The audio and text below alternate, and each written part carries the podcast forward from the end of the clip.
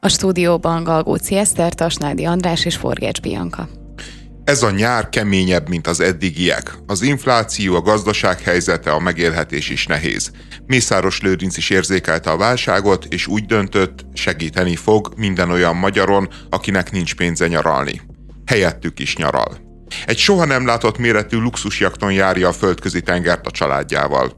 Köszönjük Lőrinc gazda, megmentetted a magyarok becsületét, megmentetted a magyar nyaralók méltóságát. Nem Legalább... csak ezzel spórol egyébként. Tehát ugye a képek tanulsága szerint a felesége a kávén is spórol, de nem is keveset. De nem spórol, Van egy semmi 13 nem spórol. fős személyzet, ö, lehetne az, hogy ugye a legjobb, a legkiválóbb kávékból egy jeges teát lefizet magának, de helyette ő ugye a Helltől valószínűleg szponzorált kávét iszik teljes félreértés, nem spórol semmivel. Helyettünk is költ, valójában nyilván a mi pénzünket költi. A ö, jakt, amivel ebben az évben veret, az ö, valami 25%-kal nagyobb, mint az előző évek jaktjai. Tehát, hát, ö, nagyjából annyi, mint az infláció. Igen, tehát egy jelentős előrelépés. Csak a jaknak az ára egyébként nem az övé, hanem bérli valami orosz oligarchától, vagy bérlik, mert ezt ilyen neresek használják, az egy 75 millió dolláros jaktról beszélünk, ami olyan 27 milliárd forint, tehát hogy körülbelül egy, egy stadionnak az ára, egy közepes vagy kisebb stadionnak az ára, 62 méter hosszú, 18 csomóval tud haladni, bármit is jelentsen ez, viszont azt már tudjuk mi pornép is érzékelni, hogy van hat kabinja, ahol 12 vendég kényelmes fogadására van lehetőség, és a, kap, és a legénység a kapitányjal, szakácsokkal, mindenfajta fedélzetmesterrel együtt körülbelül olyan 13 fő. Tehát mondhatjuk azt, hogy luxus, mert nyilván luxus, de, de mondhatjuk azt is, hogy, hogy azért még van hova lépni előre a Mészáros családnak, van hova előre lépnünk nekünk magyaroknak, de ezekben a nehéz időkben, hogy így reprezentál az ország gázszerelője, azt hiszem, hogy mindannyiunknak megnyugvás. Rendben, csak ha már elmentek helyettünk is nyaralni, legalább egy vlog videót készíthettek volna, én nagyon szívesen megnézném. Hát a 444 csinál ilyen drón videókat. Lehet, hogy egyel jobb lenne első kézből látni, elképzelem, ahogy Mészáros Lőrinc megmutatja a hajót. Hát a hajót. Be, bejárja, megmutatja, hogy itt egy szoba, itt egy kabin, itt egy ö, kis csónak. Tök vicces lenne. Nem tudom, ugye azért Várkonyi Andra nyilatkozott a 444-en megjelent képekről, és ugye azt állította, hogy azért nem örülnek neki, hogy ilyen intim pillanatokban fotózzák le őket. De látod, hogy ha megcsinálnák, akkor nem lenne erre szükség. A Várkonyi Andreának a kávéja az is szerintem annyira szép gesztus a magyar emberek iránt. Mindig, mindig elmondjuk, hogy hogy, hogy mennyire profin kezeli Orbán Viktor is a sajtót, hogy, hogy itt, itt van Magyarország miniszterelnöke, akiről tudjuk, hogy egy nagyon gazdag, nagyon befolyásos ember, de amikor pörgetjük az instáját, akkor igazából egy, egy jól menő parasztgazdának az életét látjuk, aki hol ostorral csapkod, hol ö, disznót vág, hol éppen feleseket tol, és, és valójában én azt gondolom, hogy a koncepciónak ez valószínűleg része. Tehát, hogy a Varkonyi Andrea az... Ö, ez a híd. Várkonyi Andrea és minden ember között, hogy helles kávé van a kezében. De én el tudom képzelni, hogy amikor ők elindulnak mondjuk jaktozni az Adriára, előtte a lölővel bemennek a Tesco-ba. A trafikba, és... ne haragudj, tehát hogy így nem, be, bemennek tesz... egy nemzeti dohányboltba, de nem, nem, Tesco-ba veszik, mert a Tesco-ban olcsóbb, és a Tesco-ba ott tudnak venni mindenféle más finomságot, téli szalámit lehet ilyenkor vinni, tehát hogy szerintem ott megtöltik a jeepnek a hátát mindenféle földi jóval, amit, amit ők szeretnek, és utána lemennek a, a, az Adriára, bepakoltatják a személyzettel a Tesco-ban vásárolt árukat, és, és a szakácsok meg többenten nézik, hogy jöttek ezek az emberek, ezek a magyarok, és, és hogy nekik tényleg olyan erős a kultúrájuk, olyan erősen vannak beágyazva a magyar rögvalóságba, hogy... Hogy, hogy kérik a vajas rántott húsos szendvicset? Igen, igen, abszolút. Annyira kiábrándító ez az egész, hogy, hogy tényleg mennyivel többet jelent az, hogy mit aggatsz a testedre, milyen ruhákat hordasz, milyen táskád van, milyen autóba ülsz be adott esetben, de hogy mit viszel be a testedbe, az már nem olyan fontos, és iszod ezt a hitvány kávét, ami tényleg élettani hatását tekintve világos, hogyha megiszol belőle egyet, valószínűleg semmi bajod nem lesz a világon, de egyáltalán maga a, a gesztus, hogy, hogy ott vagy, nyaralsz, ott vagy egy hajón, tényleg kávét iszol, bármilyen kávét megcsináltathatsz valószínűleg ott a hajón, vagy kiköthetsz adott esetben, és ihatnál egy jó kávét, nem, a dobozos helles kávé, amit a, a testedbe beviszel, egészen elképesztő, hogyha a kontrasztot nézzük, hogy egyébként más termékekkel kapcsolatban, meg micsoda ö, luxus ö, veszi őket körül. Igen, egyébként az az érdekes, hogy, hogy a kávé az tényleg olyan, még te magyaráztad, Bianca, hogy a magaslatokig el lehet jutni, tehát a, a, tényleg egy, egy külön tudományág, jó, ez talán túlzás, de tényleg mélységei vannak a kávéfogyasztásnak. Van szakma, ami a kávézásra, tehát hogy azt komolyan kell venni, ahol már létezik olyan, hogy barista, akkor azt el lehet mondani, hogy ott, ott azért a, a hell kávé az tényleg a belépő szint, és, és, és az, hogy valaki... Maradjunk annyiban, hogy akik egy kicsit komolyabban veszik a kávézást, rendesen sértőnek veszik szerintem, hogyha a hell kávét, illetve a hasonló terméket termékeket kávénak hívjuk, De mert... Most olyan gonoszak vagytok, lehet, hogy pont a barista volt az, akit már költségcsökkentés szempontjából inkább nem vettek meg, vagy fel, ugye a hajóra. Hát minden lehetséges. A, ö, az egész flancolásuk, meg, a, meg az egész veretésük tényleg ennek a helkávénak a kontextusában az tisztára olyan, mint amikor a, a borkaiék az Adrián csinálták a gruppen partit, és így tombolt a fekete pákó, tehát hogy így fekete pákóval verették, és az a helyzet, Hát meg hogy... Aldis termékek voltak, szanaszét, ugye nekem is ez volt az első ilyen képem, amikor megláttam ezt a fotót Várkonyi Andráról igen, tehát hogy pénzzel sok mindent lehet venni, de kultúrát nem. Tehát me, me, megint ez derült ki, tehát hogy hiába történik meg, hogy ezek az emberek, ezek globális viszonylatban, a bolygó viszonylatában a leggazdagabb, legkiváltságosabb csúcsfogyasztók közé tudnak tartozni, de igazából lelkükben ők tényleg csak azok, mint mi, egyszerű kis prolék, akik, akik a hell kávéjukkal, a helyjeges kávéjukkal képzelik el a reggelt, és a téli szalámis szendvicssel az estét, és, és igazából ez az, amit így ki lehet maxolni a, a világból, csak, csak ehhez tényleg nem kellenek milliárdok. Tehát tehát, hogy, hogy nem, hát mondjuk ne, nem kellene... a téli szalámi árát mostanában? De azért nem kellenek milliárdok. Tehát. Meg azért nem mindegy, hogy a helkávét a panelnek az erkélyén fogyasztod el, vagy ezen a luxusjakton. Azért ez egy jelentős különbség. Gondoljuk mi, de szerintem nem. Tehát, tehát, tehát ahhoz, hogy például egy utazást, egy, egy kaprit, egy Olaszországot élvezni tudjál, ahhoz is kell kultúra, meg, meg hozzáférés. Tehát, hogy, hogy az a helyzet, hogy igazából tényleg az ember embernek az jut eszébe, amikor látja ezt, amit csinálnak, hogy szegény gazdagok. És az, hogy, az, az, hogy, hogy nem, ne, nem, nem elég a, a 48 méter hosszú jakt, hogy az, hogy az kevés volt, hogy ma, mo, most már, hogy a következő évben kell a 67 méteres, és igazából valószínűleg ennek az a pszichológiája, hogy a, hogy a mészáros, meg a ö, Várkonyi az egy köpőcsésze a magyar nyilvánosságba. Tehát, hogy, hogy mindenki, amikor meghallja a nevét, akkor mond vagy gondol valami nagyon-nagyon csúnyát. És, és ők évről évre ezzel a teherrel kell, hogy együtt éljenek, és egész egyszerűen úgy viselik el, úgy tudják elviselni, úgy tudják racionalizálni, hogy ez megéri, hogy ez nekik jó,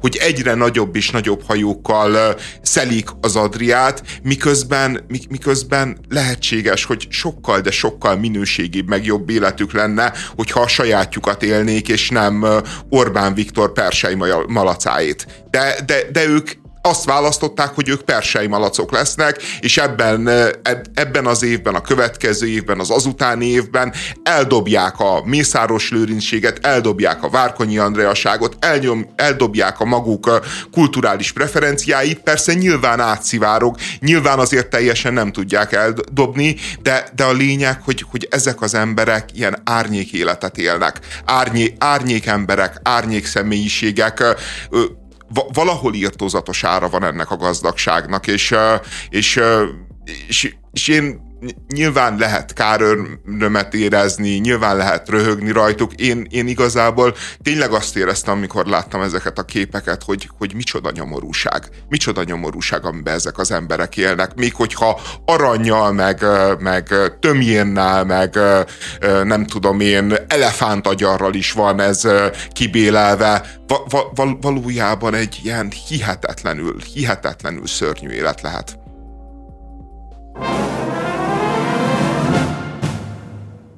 Az agyon, anyós ülésről vezetett egy budapesti autós oktató, hogy még érdekesebb legyen a mutatvány, közben telefonált is. Az oktató azt nyilatkozta, hogy biztonságban vezetett, de vállalja a felelősséget.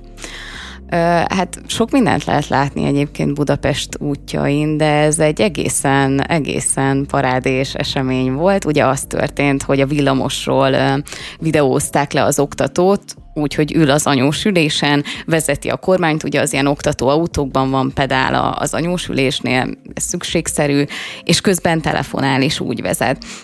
Számomra a legérdekesebb ebben a történetben, hogy azt nyilatkozta, hogy ő biztonságosan vezetett. Azért megnézném, hogy bizonyos forgalmi szituációkban, amikor, amikor tényleg baleset történik, előtte hányan érzékelik, hogy ez veszélyes. Hát elég, elég csekély lenne az az arányszám, hogyha ezt most itt megpróbálnánk fejtegetni.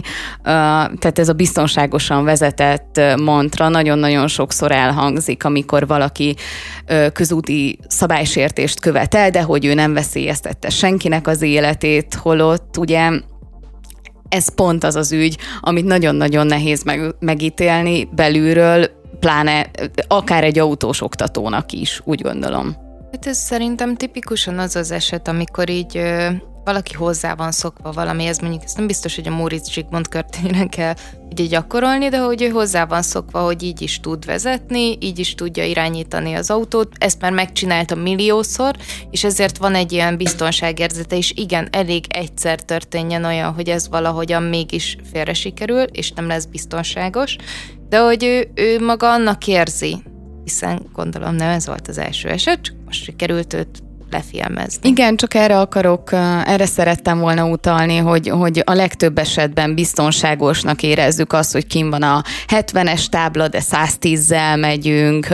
Jaj, hát az még sárga volt, vagy piros, de hát most váltott át, még biztonságosan át tudok menni, mert úgy is van egy csúsztatás a, a lámpás kereszteződéseknél. Tehát nagyon-nagyon sok baleset pont ebből a hamis biztonságérzetből adódik. Hát én meg nevetséges házmesterkedésnek érzem. Tehát Na, nagyon-nagyon üdvözlöm azt, hogy vannak kamerák az autókban, meg vannak kamerák embereknél, és amikor van valami tényleg durva forgalmi szituáció, mit tudom én, büntetőfékezés, vagy, vagy, vagy olyan módon vált sávot valaki, hogy nem indexel, mit tudom, ezer olyan, ezer olyan szituáció van, ami, ami önmagában veszélyes, és, és nagyon jó, hogyha le van filmezve, és így jó lenne, hogyha a rendőrség adott esetben el is járna ezekben az ügyekben. Az, hogy ez a figura egyébként úgy, hogy ő, ő letette a Kressz vizsgát úgy, hogy a baloldalról vezetett, tehát hogy ő, mint oktató, tudnia kell abból a pozícióból is vezetni ugyanolyan jól, mint ahogy a normál pozícióból. Letette ezt a vizsgát, és így megtett, mit tudom én, pár száz métert, mert valahova átgurult parkolni, és közbe telefonált, én nem, nem azt mondom, hogy ez helyes, nem azt mondom, hogy jó. Büntessék meg. Adott esetben a, a névtelen feljelentő, vagy a névvel jelentkező fel, feljelentő, aki felveszi ezt a szituációt, küldje be a rendőrségnek, járjanak el, mit tudom én. De az, hogy egy médiavadászatot rendezünk, és így elkezdünk mutogatni, hogy na, itt van a kresszoktató, itt van minden szabályszegésnek az oka, minden nyomorunknak az alfája és és az omegája, ez az ember, aki vezetés közben baloldalról még telefonált is, hát könyörgöm, te millióan telefonálnak kocsiba. Szerintem a vezetőknek egy nagyon jelentős része a normál oldalon sem biztos, hogy olyan magabiztosan vezet, mint egy oktató a baloldalról. Egész egyszerűen nem érzem arányosnak azt, hogy, hogy ebből egy nyilvános meghurcolást csinálunk. Szerintem senki nem kényszerítette kamera elé ezt az oktatót, ő önszántából nyilatkozott. Tehát minden felvételen ki van takarva az arca. Az, hogy ő vállalta az interjút az RTL-lel, ez szerintem az ő felelőssége. Az nagyon bájos, András, hogyha neked már valami nem tetszik, akkor az már rögtön házmesterkedés. De hogyha a gyorshajtókat szűrjük ki, az nagyon-nagyon helyes. Az is házmesterkedés, csak az egy helyes házmesterkedés. Csak akkor általában nem használod ezt a szót.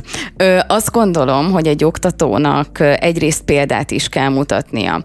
Gondolj bele, hogy elméletileg az ő elmondása szerint egy, egy tanítványához igyekezett. Amikor megérkezik oda úgy, hogy az anyósülésről vezet telefonálva, és akkor mondja a, a tanulónak, hogy gyere, ülj be és megyünk, annak milyen üzenete van? Illetve ezt, hogy elmondtad, hogy az utakon nagyon sokan telefonálnak ez nekem egy ilyen nagyon régi dilemmám, mert egyszerűen nem értem, hogy erről miért nem tudnak az emberek leszokni. És nem magáról a telefonálásról, azt teljes mértékben megértem, hanem ugye a kézben tartott telefonozásról.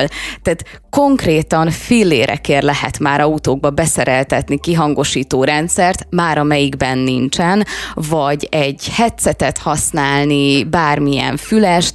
Nem tudom, hogy ez miért okoz problémát az embereknek, és tök igazad van, én is nagyon sok ilyet látok, és egyszerűen nem fér a fejembe, hogy mi az oka, hogy erről nem tud. Én komolyan mondom, akkor se telefonálok úgy, hogy fogom a, a telefont, hogyha nem vezetek úgy, mert egyszerűen nem kényelmes. Egyáltalán nem kényelmes az a pozíció, sokkal kényelmesebb berakni egy headsetet a füledbe, vagy bármi, és úgy, úgy működni ezt soha nem fogom megérteni, és, és ebben az esetben sem értem. Tehát az egy most ezt nyilván nehezen ítéljük meg, hogy ez mekkora kockázatot jelentett, hogy az anyósülésről vezetett, mert feltételezem egyikünk sem csinálta még, én még biztosan nem.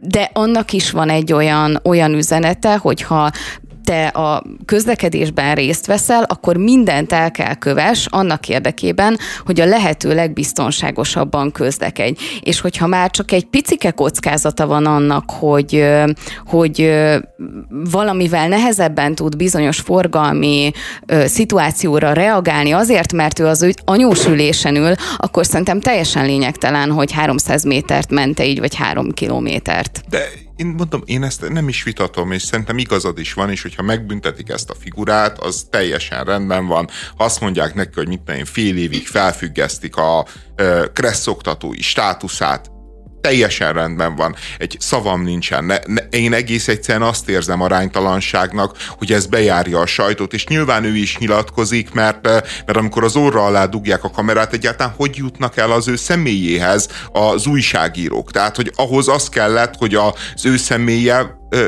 miért nézel így rám? Tehát, hogyha megjelenik egy kitakart arc, meg egy kitakart rendszám, abból az RTL klub hogyan számolja ki, hogy, hogy az Gibbs Jakab, nem tudom én, csepeli autóktató. De ezért nem vagyok abban biztos, hogy neki a, a, az arcába dugták a kamerát, tehát ő nem egy közszereplő, nem lehet közzé tenni sem az arcát, sem a rendszám. De valószínűleg megtörtént. Tehát én, én erre, erre mondom azt, hogy, hogy te, teljes túlzás, és, én nem láttam és ez a olyan vissza, felvételt. És ez a visszaélés, és ez a visszaélés, de, de, de nyilván különböző fórumokban megjelent, tehát máshogy hogyan, hogyan jön az egyáltalán tehát hogyan jut el egy szerkesztőségbe, betelefonált ez az ember, hogy, hogy jó napot kívánok, én vagyok az, akiről a, nem tudom én, a vezes biztonságosan fórumban négy órával ezelőtt posztolt Terminátor 2547 egy, egy filmet, és szeretnék nyilatkozni arról, hogy miért csináltam. Ez életszerűtlen. Az történhetett, hogy egész egyszerűen ennek az embernek a, a, az anonimitása, annak ellenére, hogy amíg te már láttál mondjuk az RTL-en filmet, ott már ki volt akarva, ennek az embernek az anonimitása sérült. És azt gondolom, hogy az ő anonimitása, meg az ő személyiségi jogai ebben az esetben sokkal fontosabbak, mint, mint az a bűn, amit ő elkövetett, és az a bűn, amit lelepleztek. És, és szerintem ezzel kéne foglal, foglalkozni, hogy hogyan kerül ez a téma az asztalra, hogyan kerül az ő neve, arca, beosztása a közvélemény elé, miközben valójában egy úgy, pitiáner dolgot követett el. De úgy, hogy interjút adott az RTL-nek, tehát ne, ne viccelj már, András. Én nem láttam. De ő védekezett abban az interjúban, megpróbálta kimagyarázni. Névte, de névtelenül, legalábbis amit én olvastam, vagy eljutott hozzám sajtótermék, ott én nem láttam hát arcot. Persze, mert a, sa- mert nem a sajtótermékben már kitakarják, mert a sajtó a számon kérhető, de amikor a fórumokon mennek a, a, a, a különböző képek, mennek az információk, ott, ott, ott, ebben... ott nyilván, nyilván elhangzik ennek az embernek a neve, nyilván elhangzik az autós iskolának a neve, stb. És ezért érezte úgy, hogy neki meg kell védenie magát. Abban nem vitatkozok veled, hogyha úgy kikerül bármilyen fórumra, hogy látszik a, a rendszáma, az arca, az egy problémás dolog, azzal foglalkozni kell.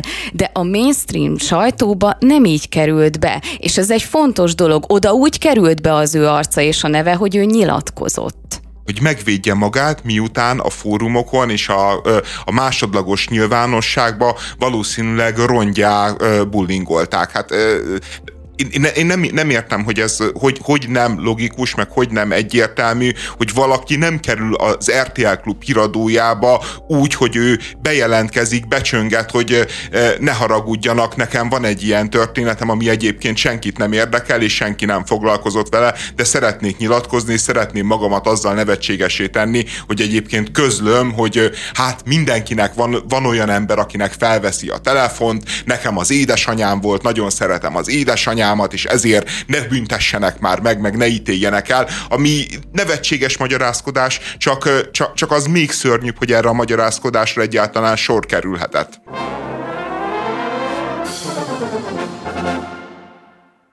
Az atlétikai VB kabala figurája, a Juhu névre hallgató Racka Juh váratlanul betört a TV2 stúdiójába, és ott idétlenkedni kezdett. Ennek a keretében megpaskolta Rubint Réka fenekét is. Néhány balliberális újságíró elfogadhatatlannak találta Juhu viselkedését, viselkedését, míg Német Balázs, a közmédia egykori tudósítója, a VB vezérigazgatója a következőket nyilatkozta, Juhu két nap alatt meghódította Magyarországot, ahol csak járt, jókedvet és örömöt csempészett az emberek napjába, viselkedése pedig csak azok szerint kifogásolható, akik nem támogatják az atlétikai világbajnokságot. Ö, nekem egy picikét ilyen, ilyen rossz érzés volt ezt így nézni és olvasni, és elsősorban maga, maga a kabala figura miatt. Segítsetek már, ezen gondolkoztam, hogy világos, hogy a, az USA-ban ennek egy picit mélyebb hagyománya van a hasonló kabala figuráknak, és itt Magyarországon akárhányszor történt ilyenre kísérlet, mindig ilyen iszonyatosan kínos volt, és én most, most ebben a helyzetben sem érzem ezt sokkal másabbnak. Hát azért én azt gondoltam, hogy a, a Puli, meg a Lili, meg a Lilium, nem tudom, testvérek után így legalább ránézésre juhu, egy ilyen továbbfejlesztett. Nem azt mondom, hogy a tökéletes kabalálat, de hogy legalább ebben úgy van koncepció, valahogy kinéz, rendben van, és akkor jön, és azt mondja, hogy a magyar kabala állat az úgy tud vicces lenni, hogy beszalad meccsekre, hogy fenekeket paskol, és utána pedig mindenki, aki azt gondolja, hogy ez amúgy nem vicces, de legalább egyébként kifejezetten hát nem tudom, a fenékpaskolástól kezdve az tényleg az a, a szituáció, ami már egy kicsit inkább elfogadhatatlan is. Onnantól kezdve meg kiderül, hogy mindenki, aki erre gondol, az csak a, csak az atlétikai VB ellen tud beszélni. Igen, ugye nagyon át van politizálva ez az atlétikai VB kérdése, és most ennek kapcsán a Juhónak a fenékpaskolása is. Öm, ja, és bocsánat, itt volt egy, egy ilyen fenékberúgásos szituáció is, tehát csak hogy a viselkedését a, egyben azt mondd már el, Eszter, légy szíves, mert én kétszer néztem végig ezt a, ezt a jelenetet, elég kínos volt elsőre is, de nem láttam ezt a rugdosást. Mert ez nem itt történt, mert az az ATV stúdiójában Aha. történt, tehát hogy itt, szóval, hogy nekem tényleg az a problémám, hogy egyszerre három olyan dolgot lehet kiemelni, ami, ami a viselkedésében kifogásolható. Ebből talán a legkellemetlenebb az tényleg a, a fenékpaskolás, talán utána jön ez a fenékberúgás, és a harmadik az, hogy beszaladunk random meccsekre. Tehát, hogy de a kabala figurának nem ez a funkciója, hogy ő beszaladjon a meccsre, és ott hát szégyentelenkedjen egy kört. Ez egy kérdés. Tehát, hogy, hogy a... Nagyon remélem, hogy nem. Vagy hogy ennek, hogyha amennyiben így kéne lenni, akkor gondolom adunk időt és keretet, de hogy nem arról van szó, hogy random beszalad ugye egy meccsre, meg a kabala figurának a létjogosultságával kapcsolatban merült fel bennem kérdés, hogy az első sorban amúgy a gyerekeknek szól, mert így aztán tényleg kifejezetten problémás ez a fenékpaskolás, illetve a fenékberugdosás. Jó, most figyelj, szerintem a kabala figura az önmagában egy probléma. Tehát, hogy amikor ezt kitalálták, hogy az ilyen olimpiákon, nem tudom, messze a 80-as években, mit tudom én, volt a mis, Misa medve, vagy valami Misa mackó a az moszkvai orosz. olimpiának. Tehát, hogy ezt kitalálták, az elején szerintem jó pofa volt, és aztán meg egy, egy ilyen kötelező gyakorlat, amit minden világversenyre meg kell csinálni, atlétikai VB-re, olimpiára, és nyilván idővel elfogytak a kabalák, meg elfogytak az értelmezhető koncepciók, és nagyon sok kellemetlen és, és szégyenteljes figura jelent meg. Hát mi magyarok is megtapasztaltuk ezt valószínűleg el kéne az egészet felejteni, hogy, hogy kabala figurákat állítunk a világversenyekre, és minden világversenyre más kabala figurát, mert, mert hogyha lenne egy kabala figurája mondjuk az olimpiának, az még szerintem a, ak- akár még magyarázható, meg,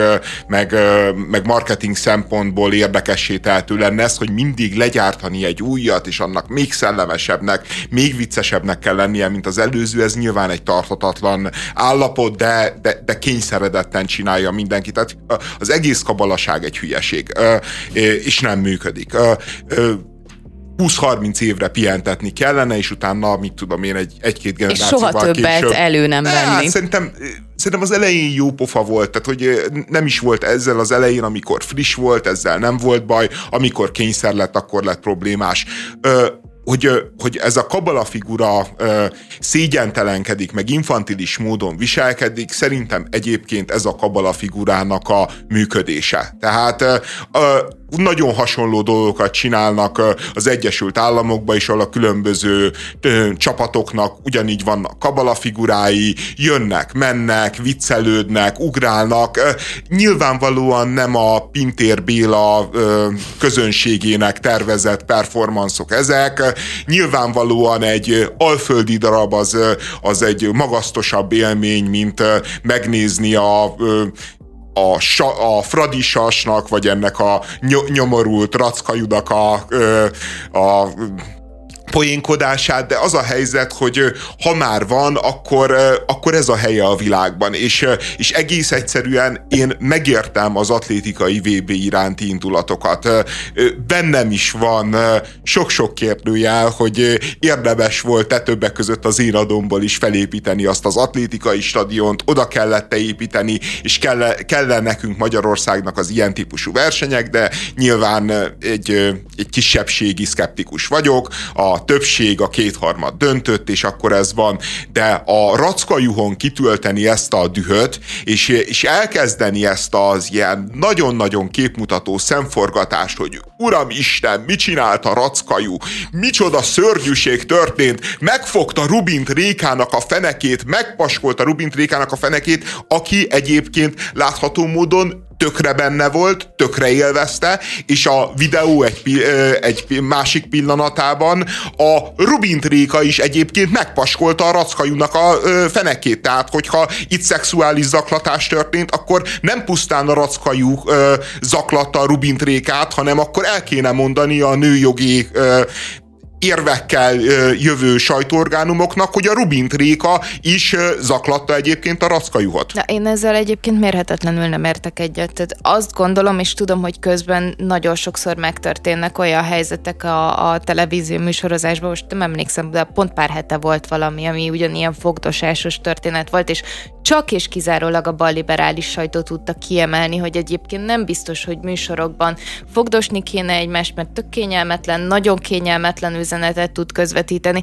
És pont egy olyan kabalállatnál most vegy, tegyük félre azt, hogy egyébként semmi szükség nincsen egy ilyen ö, történetre, tegyük félre azt, hogy még akár ö, bemegy valahova és, és, és fenékbe billent valakit, akkor az, az, az most humoros-e vagy nem humoros, és ez csak az, a, az alföldinél meghúzott vonal felett és alattiak tudják vagy élvezni, vagy szidni az egészet. Az, hogy tévéműsorokban fogdosunk embereket, és az, hogy egyébként ezt egy olyan kabala állat teszi, ami elméletileg a mi hazánkban megrendezett atlétikai VB-nek a, az emblematikája, tehát gyakorlatilag ezt küldjük a világ felé, hogy ezek vagyunk mi, mi ezt gondoljuk szórakozásnak, és így kész, ennyi.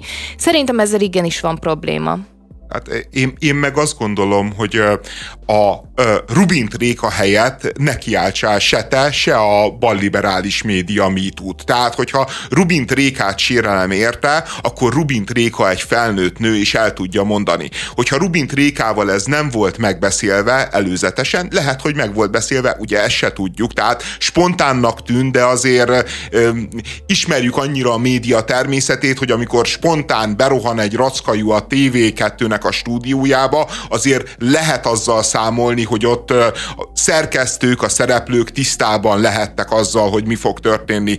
És, és hogyha valami olyasmi történt, ami a Rubint Réka számára kellemetlen, akkor két dolgot szeretnék. Egyrészt, hogy a Rubint Réka ezt tegye szóvá, vagy legalább lássam azon, hogy a Rupint Réka kellemetlenül érzi magát. De egyik sem történt meg, és erre már, már azzal jön a nem tehetsz róla, tehetsz ellene nagy 50 ezres Facebook oldal, hogy mivel reklámozzuk az atlétikai VB-t, reklámozzuk szexuális zaklatással. Hát, hogy valaki ebbe szexuális zaklatás lát, amikor az a, az a rackajú az óriás kesztyűjével megpaskolja a Rubintréka fenekét, ha valaki ebbe szexuális zaklatást lát, hát annak tényleg nagyon komoly baja van az érzékenységgel, és ezúttal nem úgy van komoly baja, hogy érzéketlen, hanem úgy van komoly baja, hogy az a műszer, ami nála a szexuális zaklatást jelzi, az folyamatosan, folyamatosan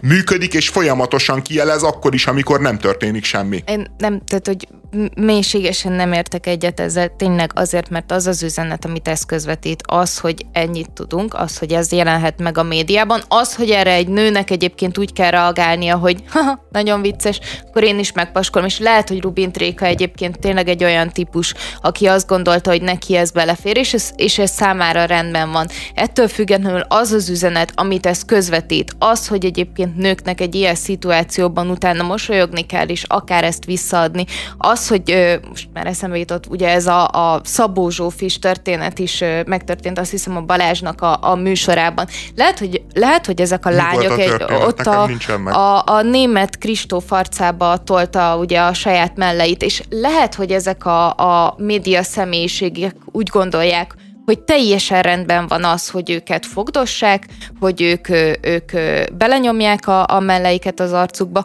az viszont, hogy milyen üzenetet közvetít ez a nézőknek, az már egy egészen másik kérdés. Most az a sérelem, hogy a Szabó Zsófi belenyomta a német de Nem az a sérelem, de Adrás, ne, ne, ne, ne, ne légy szíves, tehát hogy ne csavarjuk csak, ki az egészet. Érteni akarom, hogy összességében az egész. Tehát az, hogy ezek megtörténnek, az, hogy ezek lejönnek műsorokba, igen, ezek egy picit tudják azt propagálni, hogy rendben van, hogyha neked random valaki megpaskolja a fenekedet, mosolyog hozzá, kettőt, meg utána egyébként te is paskold vissza az ő fenekét, és hogyha ő nem kéri ki magának, akkor te se fogod kikérni magadnak. Istenem, egy, rackajú, baj, egy rackajú ö, paskolta meg a fenekét, nem egy ember, hanem egy rackajú, egy kabala állat. Meg hát, szerintem ettől lesz rosszabb. Játékból viccesen szerintem egy szórakoztató lesz műsorban. De azért lesz ettől rosszabb, mert valójában, hogyha ez egy ember lenne, aki felelősséget vállalna, akire azt lehetne mondani, hogy ne haragudj, nem, az egy dolog. De az, hogy ez a rackajú,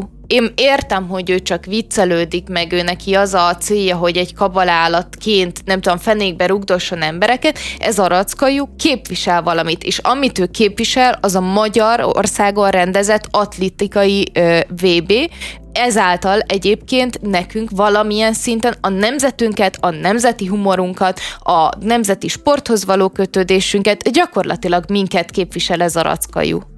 Nekem van egy elméletem, hogy lehet, hogy a Jú jelmezben a Réka férje, a Sobert Norbi volt, és akkor csak egy ilyen otthoni kis szösszenetet láthattunk. Ja, egyébként ez egy jó ötlet lenne, jó váltás lenne az update után tényleg. A Disney Plus első Marvel sorozata, a WandaVision egyik statisztája arról számolt be, hogy őt és társait a forgatáson beszkenelték, anélkül, hogy erről előzetesen megegyeztek volna. A színészek attól tartanak, hogy a stúdiók a technológia segítségével fogják helyettesíteni őket. Jó, hát e, ez gyakorlatilag egyébként a modernkori rabszolgaság. Tehát az történik, hogy neked van egy szakmád, amiben belerakod a tehetségedet, belerakod az arcodat, a személyedet, statiszta vagy, fog, fogod magad, elmész egy forgatásra, fognak téged, negyed óra alatt beszkennelik a mozdulataidat, megkérik, hogy csodálkozz, hogy neves, hogy tehát beszkennelik be, azokat a gesztusokat, amik igazából a te szakmádnak a többek között az értékei, meg a te eddigi működésednek, meg, meg tanulmányaidnak az eredménye, és utána azt mondják, hogy mostantól kezdve ez az enyém. És mostantól kezdve én ezt a digitális képmást akkor is annyit dolgoztatom, amennyit nem szégyelem, ott is akkor használom fel, amikor csak akarom. Tehát a Egyébként míg a, míg a rabszolgatartás is olyan dolog, hogy, hogy ott a rabszolgatartónak azért voltak bizonyos kötelezettségei a rabszolgával szemben. Tehát legalább az, hogy élelmezze, legalább az, hogy életben tartsa, legalább az, hogy valamilyen viskót rakjon a feje fölé. Nyilván ö, saját érdeke is volt, hogy ne halljon meg az a szerencsétlen ember, az a szerencsétlen rabszolga, de akárhogy is a rabszolgatartó, rabszolga viszonyban volt valami fajta kötelem a rabszolgatartón is. Na, na ez, ez az, ami most itt megszűnik, és, és így az történik, hogy mindent, mindent elvesznek, mindent használnak, és ezért semmit nem adnak, de semmit. Nem feltétlenül szűnik meg, mert azért a fogyasztókra szükség van. Tehát, hogyha most a Hollywood a filmipart nézzük, akkor szükség van arra, hogy valaki megnézze azokat a filmeket. Tehát hiába készítik el iszonyatosan jó költségvetéssel, hogyha az emberek nem tudják megnézni. Tehát a, a függési viszonyt értem, amit mondasz, és részben igazad van, viszont az, hogy semmi érdek nem fűzi hozzá őket, hogy, hogy azért ott legyen egy olyan tömeg, aki azokat a filmeket meg is nézi, ez így tételesen nem igaz. Hát nem azt mondom, hogy a tömeghez nem, hát nyilván tömeget megfogyasztót akarnak, ők, ők csak egész egyszerűen a rabszolgájuknak nem akarnak fizetni. Ők, ők azt mondják, hogy a rabszolgának nem jár semmi, és egyébként azt mondják a, a, annak a színésznek, hogy, hogy persze a továbbiakban, bár egyetlen produkciónál e, sincsen rá szükségünk, hiszen itt van a digitális képmásod, de nagyon szívesen látunk a Disney különböző filmjein, vegyed meg a jegyet, és, e, és hát, hogy ahhoz megkeressed meg a pénzt, és gyere el hozzám mondjuk takarítani, azért most még hajlandó vagyok fizetni. Ugye ez nem csak a filmipart érinti, és nem az első ilyen eset a világtörténelemben, amikor olyan változáson megyünk keresztül, hogy egyrészt ez a változás ijesztő, ez a fajta technológiai fejlődés nagyon gyorsan történik, és szerintem jogos a félelem. Tehát nem azt állítom, hogy ez egy teljesen irreális félelem, viszont ez a 21. századnak az egyik feladata, hogy ezekre a problémákra válaszokat kell találni. Könyörgöm, mi itt a probléma? De, de ez a szörnyű, tudod, hogy történik valami brutális jogsérelem, amit le tudunk de írni. Most le, le, András, tudunk, András, de mondjam e... végig, le, tud, le tudunk írni a szavainkkal, hát az, hogy az ember a saját képmásához, a saját gesztusaihoz vannak jogai, ezt tudjuk. Amit a Disney csinált, az rablás. Rablás volt 20 éve, 30 éve, rablás lesz 30 év múlva is remélhetőleg ne, ne, nincsen min vitatkozni, nincsen mit beszélni. Ez nem egy teoretikus kérdés, hogy most joga van-e, vagy nincs joga, vagy ez egy új technológia, vagy nem új technológia Tekintsünk el attól egy pillanatra, hogy itt tényleg egy jogsérelem történt, hogyha nem rögzítették a szerződésben, hogy mi beszkenelünk, használni fogjuk az arcodat, és ezért kapsz vagy egy összeget, ami X, tehát lehet az annyi, amennyi egy sima forgatás, vagy 10X, vagy egy folyamatos összeget, teljesen mindegy. E, mert ez is a probléma része, amit meg kell oldani, hogy hogyan kezeljük ezeket a, az adathalászásokat, nevezzük így mondjuk. De, de én megmondom, hogy ezt hogy, de ezt tudjuk, hogy hogyan kezeljük. Ilyenkor ki kéne mennie az FBI-nak és lefoglalni a szervereket. Jó. Ugyanúgy, mint hogyha neked ellopja valaki a, a bankkártya adataidat. El, el, most, Arra kértelek, hogy tekintsünk el ettől, ne, ne, mert a probléma el. szerintem... Bianca, te elmész, te elmész mondjuk vásárolni az Oceanbe, és fogják a bankkártyádat, lehúzzák a vásárlás után, és fogja az ocean pénztáros, és berakja egy másoló gépbe, és leveszi az adatokat. Akkor azt mondod, mondod, hogy hát most egy új technológia van, van egy ilyen másológépük, amivel le tudják szedni az adatokat, hát majd gondolkodjunk, hogy ennek az új technológiának mik a következményei, az eredményei, vagy felhívod a rendőrséget, hogy basszus, ellopták a bankkártya adataimat. De András, teljes mértékben próbálod elbagatelizálni a problémát, mert értem, hogy ez a konkrét eset egy lopásról szól, és teljesen egyetértek veled, hogy ez nem jogszerű. De tegyük mellé, hogy mi történik, hogyha odaadnak egy szerződést, hogy ez fog történni történni. És ez az igazi kérdés, én úgy gondolom, hogy itt jogsérelem történt vagy nem, szerintem egyértelmű a válasz, és nincsen vita kettőnk között. De a probléma akkor is fennáll, hogy mi lesz ezekkel a statisztákkal, az írókkal, hogyha ezt szerződésben fogják rögzíteni, hogy ezért milyen juttatást fognak kapni. És ezért vagyok egy picit zavarban, amikor, amikor ezt a problémát csak egy lopásként tudod értelmezni. Csak arról van szó, hogy valakinek az adatait, az arcát, a, a gesztusait, a mimikáit ellopják.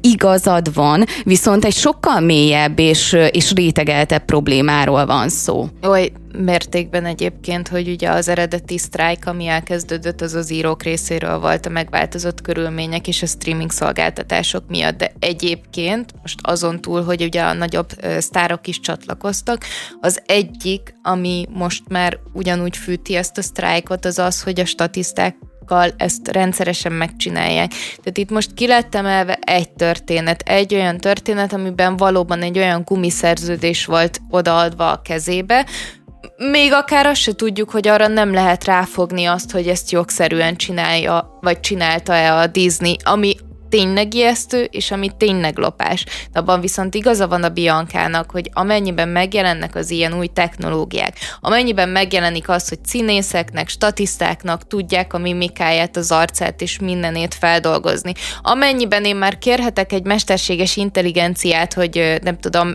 Orbán Viktor énekelje el a kedvenc számomat, stb. stb. Elindulunk egy olyan világ felé, amikor ezeket igenis keretek közé kell szabni, mert mondjuk egyéb egyébként simán lehet, hogy a, nem tudom, a Morgan Freeman hozzá fog járulni, ilyen videókat is lehet látni, hogy egy coach az ő arcával és hangjával adja elő a saját mondani valóját, ami szerintem problémás, vagy nem tehát hogy én nem örülnék neki, hogyha ilyen lenne, de ezeket a kereteket meg kell szabnunk, és meg kell határoznunk, mert már nem csak deepfake van, hanem valójában a mesterséges, de ez ugye a deepfake-ből jön, de a mesterséges intelligenciának hála gyakorlatilag velem, veled, Biankával bármit ki lehet mondatni, bármilyen mimikát le lehet utánozni, hogyha van elég felvétel rólad, akár még statisztának se kell elmenni. És igen, abban meg mélységesen egyetértek, hogyha hogyha ezek szerződésben rögzítve vannak, és a statiszta eldönteti, hogy én ezt szeretném, vagy nem szeretném, hogy a következőnél használnak engem,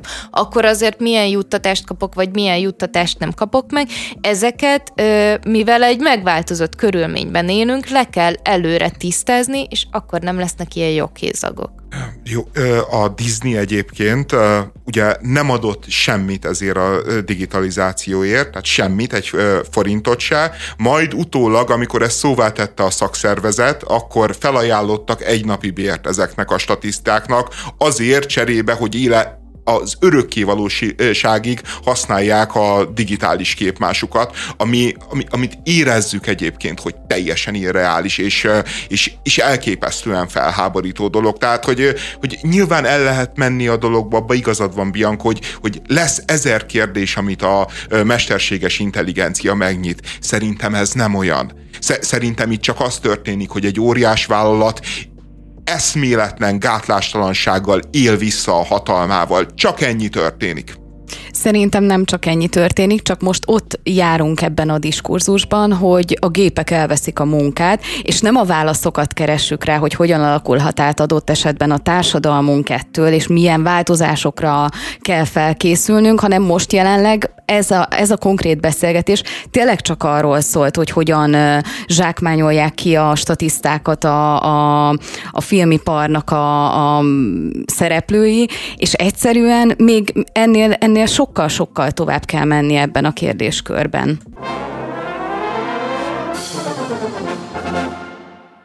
Döntés született a két férfi sorsáról, akik a lelőtt svájci farkas haláláért felelhetnek. A bíróság szerint a kiszabható büntetés mértéke miatt fennáll a szökés veszélye, és a két férfi a bizonyítást is veszélyeztethetné. A törvényszéki közlemény mindeközben arról is beszámol, hogy a ravaszt egy kilenc éves gyermek húzhatta meg.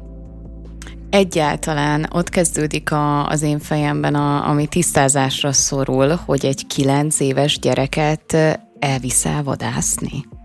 Hát, az egy ez do- megtörténik. Igen? Ez, ez, ez ilyen teljesen bevált dolog? Nem normális dolog szerintem se, de Hát, Mert az már a következő lépcső, hogy éles lőszert adsz a kilenc éves gyerek kezébe. De egy... Kipcsakok vagyunk, hát ne, ne vicceljél, hát uh, itt uh, ezer éve még lovon születtünk, és, és ilyen időskorban már izé, mindenfajta vadállatot nyírtunk ki. Na jó, de szóval, hogy minden megtörténhet. Tehát megtörténhet az, hogy egy juh fogdos valakit a tévében. Megtörténhet az, hogy emberek elvisznek egy kilenc éves gyereket vadászni, tehát hogy tudjuk, hogy a, a realitás az az, hogy ö, minden hülyeség, amire egyszer gondoltunk már az életbe, azt már valaki megcsinálta, ettől ez még nem lesz jó, vagy elfogadható, vagy rendben lévő.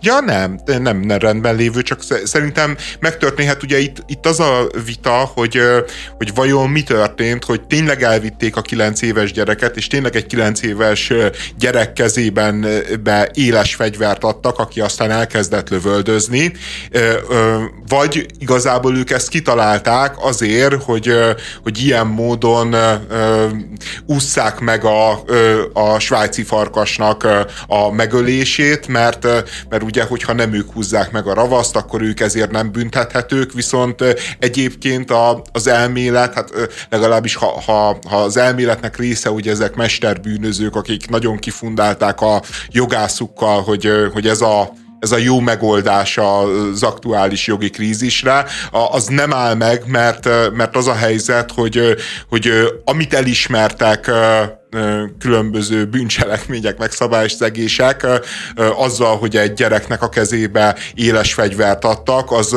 azoknak súlyosabb jogkövetkezményei vannak, mint hogyha csak simán bevállalná valamelyikük, hogy, hogy lelőtte szegény csóri farkast. Ugyanezen gondolkoztam, hogy mennyi realitása van annak, hogy tényleg a kilenc éves gyerek húzta meg a ravaszt, és ő lőtte le a farkast.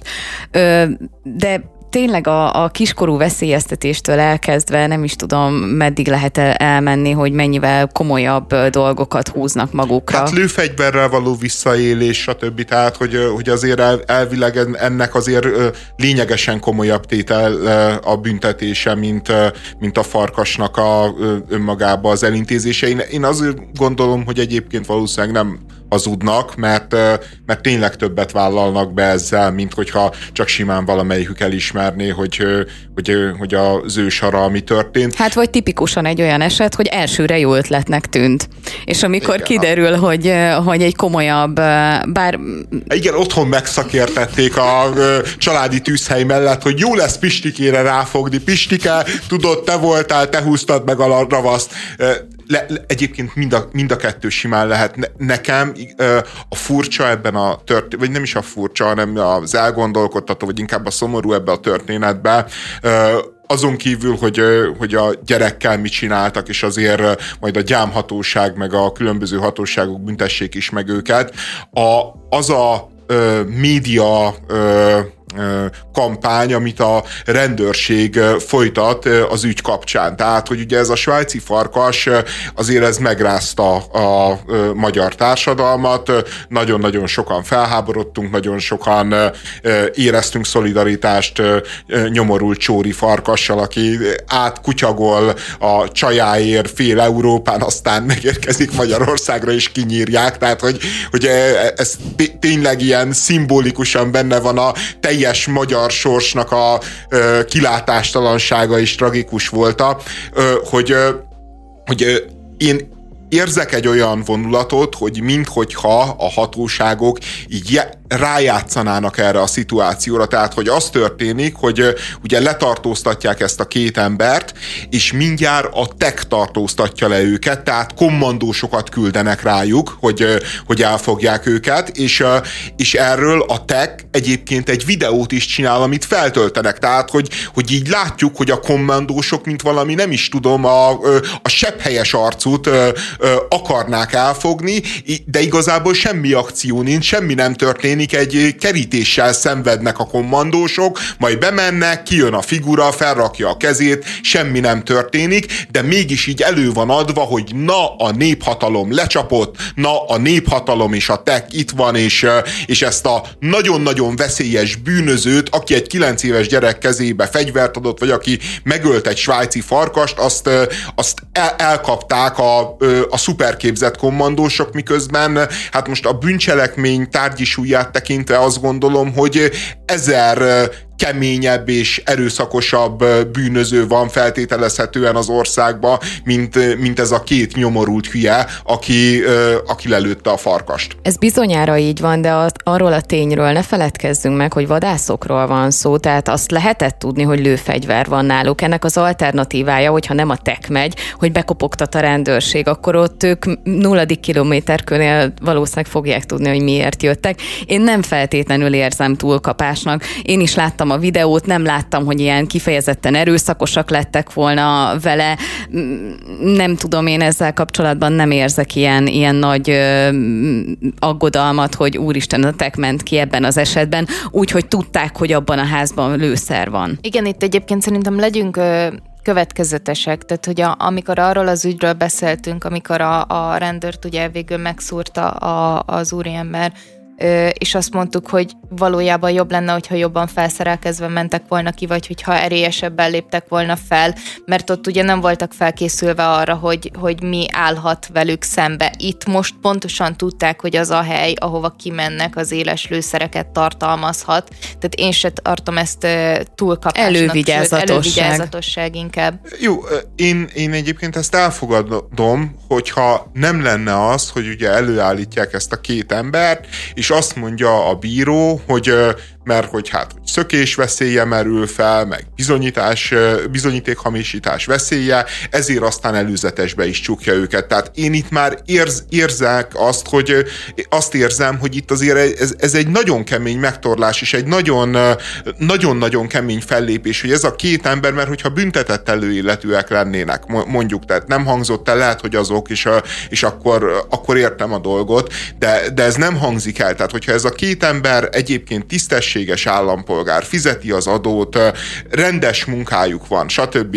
Történt egy ilyen dolog, akármiért is, ki kellett érte menni a teknek, hogy kockázatot minimalizáljanak, oké, okay, rendben van, de, de előzetesbe csukni embereket. Én, én azt érzem, hogy, hogy azért az, az azért erőteljes túlzás, és, és, és nem gondolom, egyébként, hogy a, amit elkövettek, azért bármilyen formában is egyébként a, a börtön a jó válasz. Tehát, hogy nagyon sajnálom azt a farkast, borzasztó dolog, ami történt vele. Sajnálom azt a gyereket, hogy ilyen hülye ö, ö, szülői vannak.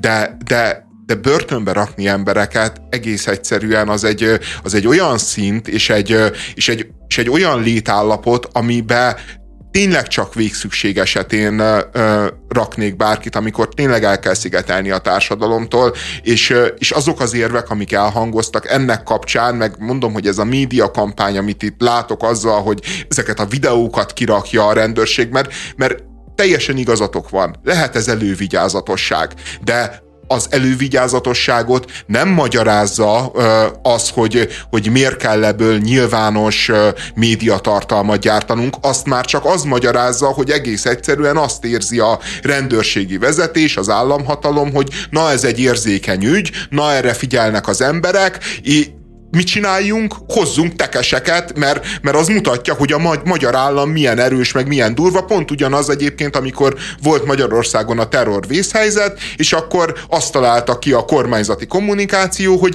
állítsunk ki gépfegyveres embereket a városnak a ö, különböző olyan pontjaira, ahol sokan járnak, mert az emberekbe majd biztonságérzetet fog kelteni az, hogy ott áll egy gépfegyveres, miközben nyilvánvalóan semmifajta védettséget nem jelent egy adott ö, terror terrortámadással szemben, de a terrornak a pszichózisát azt igenis megteremtési, és most itt ugyanezt látjuk, hogy egész egyszerűen a, a nyilvánosság és a marketing meg a média erejével próbálnak demonstrálni valami olyan kompetenciát, amivel egyébként szerintem nem rendelkezik a magyar állam meg a magyar rendőrség. Azt hiszem nem is terrorvészhelyzet volt a, akkor, amikor kivezényelték a, a katonákat, hanem Covid idején, az biztos, hogy volt, és lehet, hogy előtte volt valami terror cselekmény nem Magyarországon. Szóval a Párizsi cucc volt akkor. És utána így igen, és ez valóban megfélemlítés. Én abban egyetértek, hogy a videónak a nyilvánosságra hozása az tényleg arról szólt, hogy itt van egy olyan ügy, ami mellett gyakorlatilag az egész ország mm, az egész országot izgatta, hogy mi történik a farkassal, ki erről az oldalról, ki a másik oldalról. Egyébként az is botrány, hogy egy farkasnak a történetét is politikai oldalakról közelítettük meg, de tényleg mindenkit érdekelt, tehát ez, ez ebben az egyben így össze tudtunk nemzetileg fogni, és a videó az valószínűleg ezért került ki. Ettől függetlenül a tekesek megjelenése, a sét nem ez indokolta, azt viszont tényleg az indokolta, hogy ebben a helyzetben így kellett kimenni. Azt pedig már nagyon sokszor éreztem rajtad a, a műsorban, és ez lehet ilyen véleményed valójában, de hogy vannak törvények, vannak előre meghatározott jogszabályok, van a BTK, a BTK-ban le vannak fektetve azok, hogy te milyen cselekményekért milyen büntetést fogsz kapni. Itt ugye azért nagyon sok nehezítő körülmény volt. Tehát nem az történt, hogy bocsánat, betelefonáltak, kilőttünk egy farkas, teljesen véletlen volt, van rajta egy jeladó, itt most tényleg hibáztunk, kihívjuk a rendőrséget, és ez az ügy így ment volna tovább és tovább, és abban az esetben talán egyébként tényleg elfogadnám azt, amit mondasz, hogy enyhítő körülmény, hogy ez bírsággal járjon, pénzbírsággal járjon, és utána ne veszélyeztesse senkit az a fenyegetettség, hogy börtönbe kerülnek. De itt a következő történt. Kilőttek egy farkast, amin rajta volt egy jeladó, amit észleltek. A jeladót leszerelték róla, beledobták a vízbe, hogy tönkre menjen, és hogy ne tudják őket nyomon követni. A farkast berakták az autóba, hazavitték, majd utána senkinek egy szót nem szóltak. Tehát itt egy olyan ö, jellegű... Sunyogtak, sunyogtak, és ezért már te börtönbe vágnád őket. Hát én azt gondolom, András, tudod, hogy, hogy, hát szerint, hogy szerintem, az... Na, na meg szer... ezt tudod, na e- ez, nem, ez meg figyelj, ne arra, hogy a BTK vérszom, szerint, de ez, de ez nem, ez nem, nem vérszom. Hagy, ne akarj engem, ne akarj engem megint belerakni nincs, egy olyan nincs. dologba, amiben én nem, én nem szeretném fel, én nem vállalom azt a véleményt, hogy nekem vérszomjam van. Nincsen vérszomjam. Én azt gondolom, hogy egyébként amennyiben hibázunk, mert mindenki hibázik, és vannak kisebb hibák, meg vannak nagyobb hibák, amik mondjuk egy farkas életébe is tudnak kerülni. A felelősség vállalása az szerintem minden egyes esetben fontos. És igen, tehát hogy őket azért fenyegeti a, a börtönbüntetésnek a megléte, mert a felelősséget azt helyből nem vállalták, és utána újabb és újabb és újabb bűncselekményeket követtek el, aminek végül az az ára, hogy ők szembenéznek azzal, hogy akár börtönbe is meg. kerülhetnek, meg ráadásul bevallottan egyébként odaadtak egy, egy kilenc éves gyereknek a kezébe le, egy éles lőszert. Legyen már bennünk annyi empátia, hogy, hogy valaki elkövet egy, egy súlyos hibát, megöl egy, egy védett állatot, egy és kilenc meg, éves és gyerek kezébe adja a fegyvert, majd és, utána és elsúnyogja az egészet. megpróbálja elsúnyogni az egészet. Ez mélyen emberi, mélyen nagyon gyarló, nagyon nem helyes, de, de az a helyzet, hogy ezt így megkövetelni, hogy na, ilyenkor így kellett volna eljárni, és hogyha nem így jártál el, utána bármilyen kemény és kegyetlen döntés a te életeddel szemben az reális, és, és én nem a BTK-t vitatom. Itt a bíró két dolgot mérlegel, és mérlegelhet. Egy, a szökésnek a veszélyét, kettő, meg, meg azt, hogy, hogy, hogy meghamisíthat-e bizonyítékokat. Ezt a két dolgot úgy mérlegelte a bíró most, hogy, hogy mind a kettőre lát esélyt, és ezért börtönben legyenek. Én meg azt gondolom, hogy ez egy, ez egy annyira szürke zónája a jogalkalmazásnak és a jogszolgáltatásnak, amikor a bíró is azt próbálja megjósolni, hogy azok az emberek mit tehetnek, milyen eséllyel, hogy, hogy ezt a szürke zónát egészen nyugodtan számon lehet akkor is kérni, hogyha nem vitatom egyébként a BTK egészét, miközben egyébként a BTK-nak egy jelentős részét vitatom, mert bizonyos bűncselekményekhez szerintem lényegesen súlyosabb büntetések kellenek, bizonyos bűncselekményeket meg nem úgy kéne büntetni, ahogy ma büntet a BTK. Igen, ezt gondolom igen, csak itt megint arról van szó, hogy hogy az, hogy a bíróság hogyan dönt arról, hogy te miért maradsz előzetesbe, az ugye függ attól, hogy te egyébként el tudnál leszökni, hogy tudnál a bizonyítékokat ö, meghamisítani, és itt jelenleg ennek a veszélye fent állt. Ö, nem voltunk ott a tárgyalóteremben, nem tudjuk, hogy ez miért hangzott el, és ezért én nem feltétlenül vitatnám ezt. Egy toszkán kisváros lakóit felháborította, hogy a turisták követelésére éjszakára elnémult a harangszó. A helyiek azt mondják, most ők nem tudnak nyugodtan aludni. A polgármester úgy védekezett, hogy nem ők az egyetlenek, akik ilyen döntést hoztak. A turizmus az értelemszerűen befolyásolja egy helynek a működését. Ugye itt az történt Dióhéjban, hogy a turisták panaszkodtak azért, mert nagyon hangos a, a harangszó, és ezt a helyiek kikérték maguknak. Értelemszerűen a helyiek már hozzászoktak, hogy éjszaka hallgatják a harangszót, és a turistáknak ez problémás volt. Ami az érdekes, hogy azért, hogyha egy város turista látványosság lesz, valamilyen tekintetben a lakóinak együtt kell élni bizonyos változásokkal, és ezek a, ennek a változásoknak a mértéke és miensége a kérdés, hogy meddig mehetnek el a, meddig mehet el a városvezetés.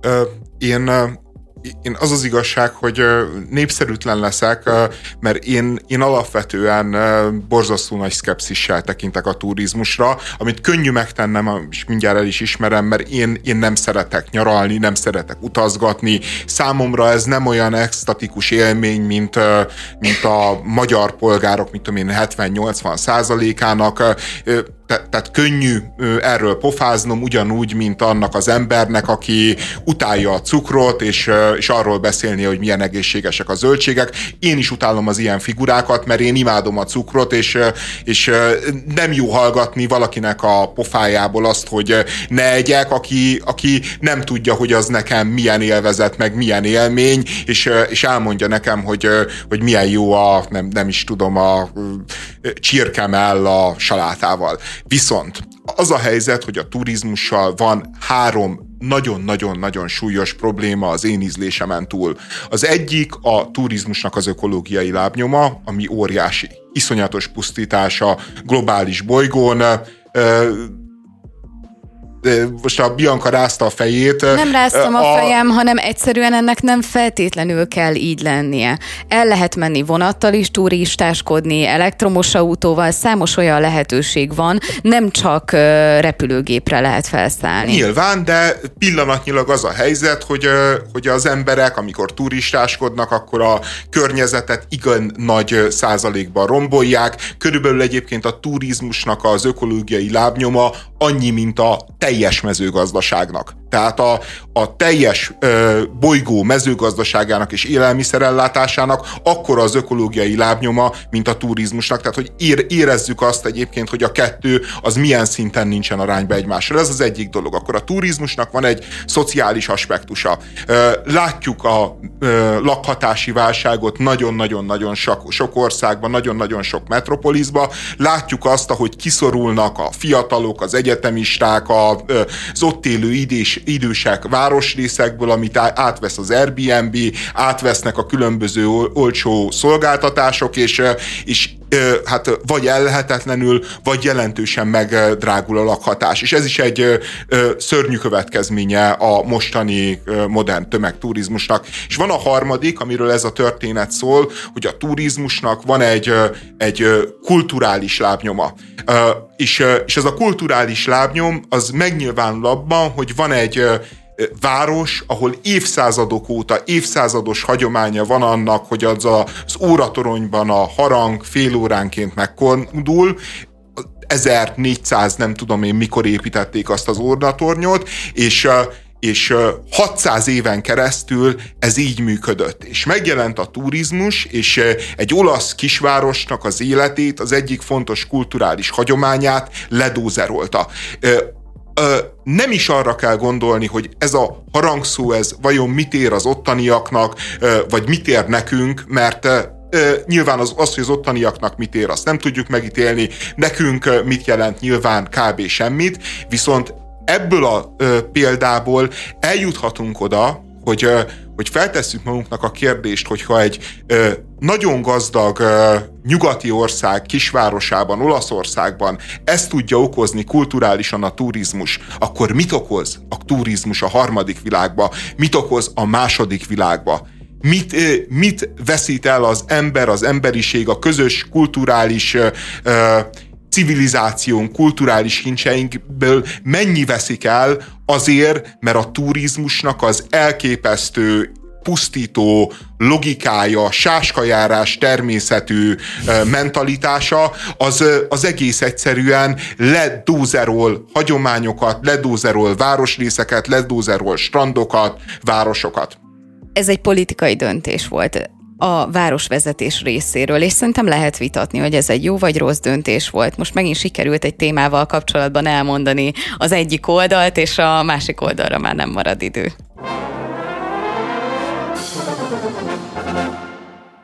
Egy amerikai múzeum minden nyomát eltávolítatta a Harry Potter megalkotójának J.K. Rowlingnak a Harry Potter sorozatot, valamint annak szereplőit ünneplő kiállításról.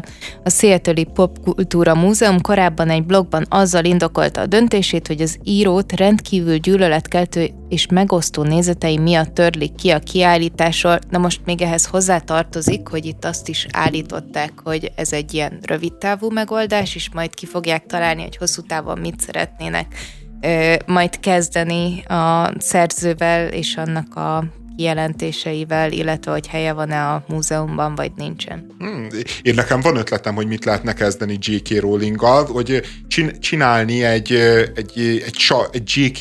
J.K. Rowling sarkot, ahol, ahol mondjuk meg lehetne a J.K. Rowlingnak a bábuját kövezni, vagy esetleg fel lehetne gyújtani, vagy mindenki kapna egy kést, és így bele lehetne döfni a J.K. Rowlingba, és akkor szerepelne is a múzeumba, és, és és mégis a, a helyén lenne. is kiszolgálná. És, és a kultúrharcot is kiszolgálná a dolog.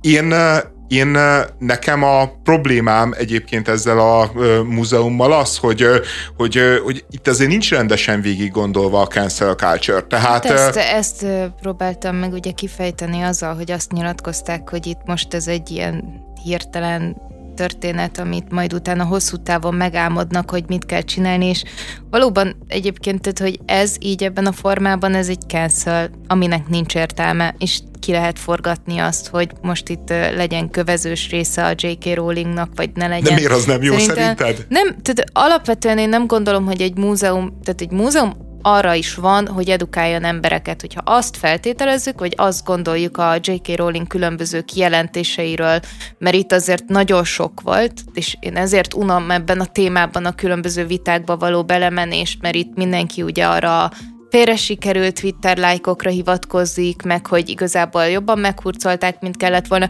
és itt azt hiszem, hogy valahol mindenkinek igaza van, tehát hogy ő, ő tett iszonyatosan sértő megjegyzéseket, és az is igaz, hogy azt a fajta eh, bánásmódot meg nem értemelte, amit, amit ezért kapott. Úgyhogy nem, nem gondolom, hogy vicces vagy jó ötlet őt megkés, megkéselni, vagy egy bábút megkéselni, vagy megdobálni, vagy, vagy, vagy az ingerületeket, amik amúgy is a, az egekig vannak már, már tolva, hiszen halálos fenyegetéseket kap a saját nézeteiért, amivel lehet nem egyetérteni, de ezek az ő nézetei. Nem, nem gondolom, hogy ezt, ezt, ezt tovább kell hergelni. Viszont itt van egy adott múzeum, Ugye az adott múzeum azt gondolja, hogy egyébként az hozzátartozik a Harry Potter meglétéhez, meg az egész sorozathoz, meg ahhoz, amit, amit ezután hozott a világba, hogy mi lett az írónővel, hogy neki milyen kijelentései voltak, hogy arra hogyan reagáltak egyébként a szereplők maguk, vagy arra hogyan reagált a világ, akkor szerintem itt a normális menetrend az egyáltalán nem a cancel lenne, hanem az lenne, hogy akár ezt is be lehet mutatni, hogy hogyan tud egy ilyen, tehát hogy egy, egy, egy megalkotott világ, ami nagyon sokunknak a, a felnövését egyébként segítette, vagy legalábbis én ugye pont akkor voltam fiatal, amikor ezek a könyvek kijöttek, nekem, nekem ezek a könyvek, ez a világ iszonyat sokat jelentett, és hogy hogyan lehet az, hogy egy ilyen történetet utána ö, kijelentésekkel, el lehet vinni abba, hogy, hogy gyűlöletet keltünk. Szerintem igen, egy múzeum az mutassa akkor be, hogy itt van ez a világ, nézd meg, és hogyha érdekel egyébként, akkor itt van a külön kiállítás rész, hogy mi történt utána mindenkivel. Ugye ebben a cancelben ez a furcsa, ami nem tudom mennyire gyakran történik meg, hogy nem a műveket próbálják meg kitörölni, ami érthető is, tehát lehet szeretni, meg nem szeretni a Harry Potter univerzumot, de szerintem minden esetre azoknak, akik abba a korosztályba tartoznak, amikor hát gyakorlatilag együtt nőttek fel a könyvekkel, a filmekkel, valamilyen viszonya mindenkinek van hozzá, és uh, itt nem az történik, hogy a művet próbálják meg eltörölni, hiszen lehetetlen lenne, benne, hanem az írónőnek a személyét. Hogy ő nem része ennek a, az univerzumnak, amit ő alkotott meg, például egy múzeumban, ami mondjuk ki elég érdekes, tehát nem egy ilyen mindennapi uh, cancel hát dinamika. Én, én erre mondtam, hogy ez ne, nem nincs itt rendesen végig gondolva, mert így a cancelözés az úgy megy ilyenkor, hogy kinyírjuk a szerzőt, és nyilván akkor rárakjuk a három darab hatost mindenre, amihez valaha is hozzáért, amit valaha is gondolt, és akkor az egészet megsemmisítjük. De hogy no, de a... például a Harry Potter, na, azzal ezt nem lehet megcsinálni. Egyrészt tényleg kulturálisan a, 25-35 év közöttieknek talán lehet, hogy rosszul lőttem be a, az évszámok, de olyan, olyan annyira be van ágyazva a kultúránkba, tényleg gyerekkorunkba olvastuk ezeket a könyveket, hogy valami, valami kapcsolatunk van vele, tehát meg nem történt, nem lehet tenni. Most olyan előadókat kitörölni, akik, akiket nem tudom, tényleg egy, egy nagyon-nagyon szűk réteg hallgatott, vagy, vagy, vagy foglalkozott vele, az nem egy olyan nagy, nagy történet. Na, egy Harry Pottert megtöröl, megpróbálni kitörölni, na, az már, az már vállalás lenne, de nem próbálják meg értelemszerűen, hiszen halva született ötlet.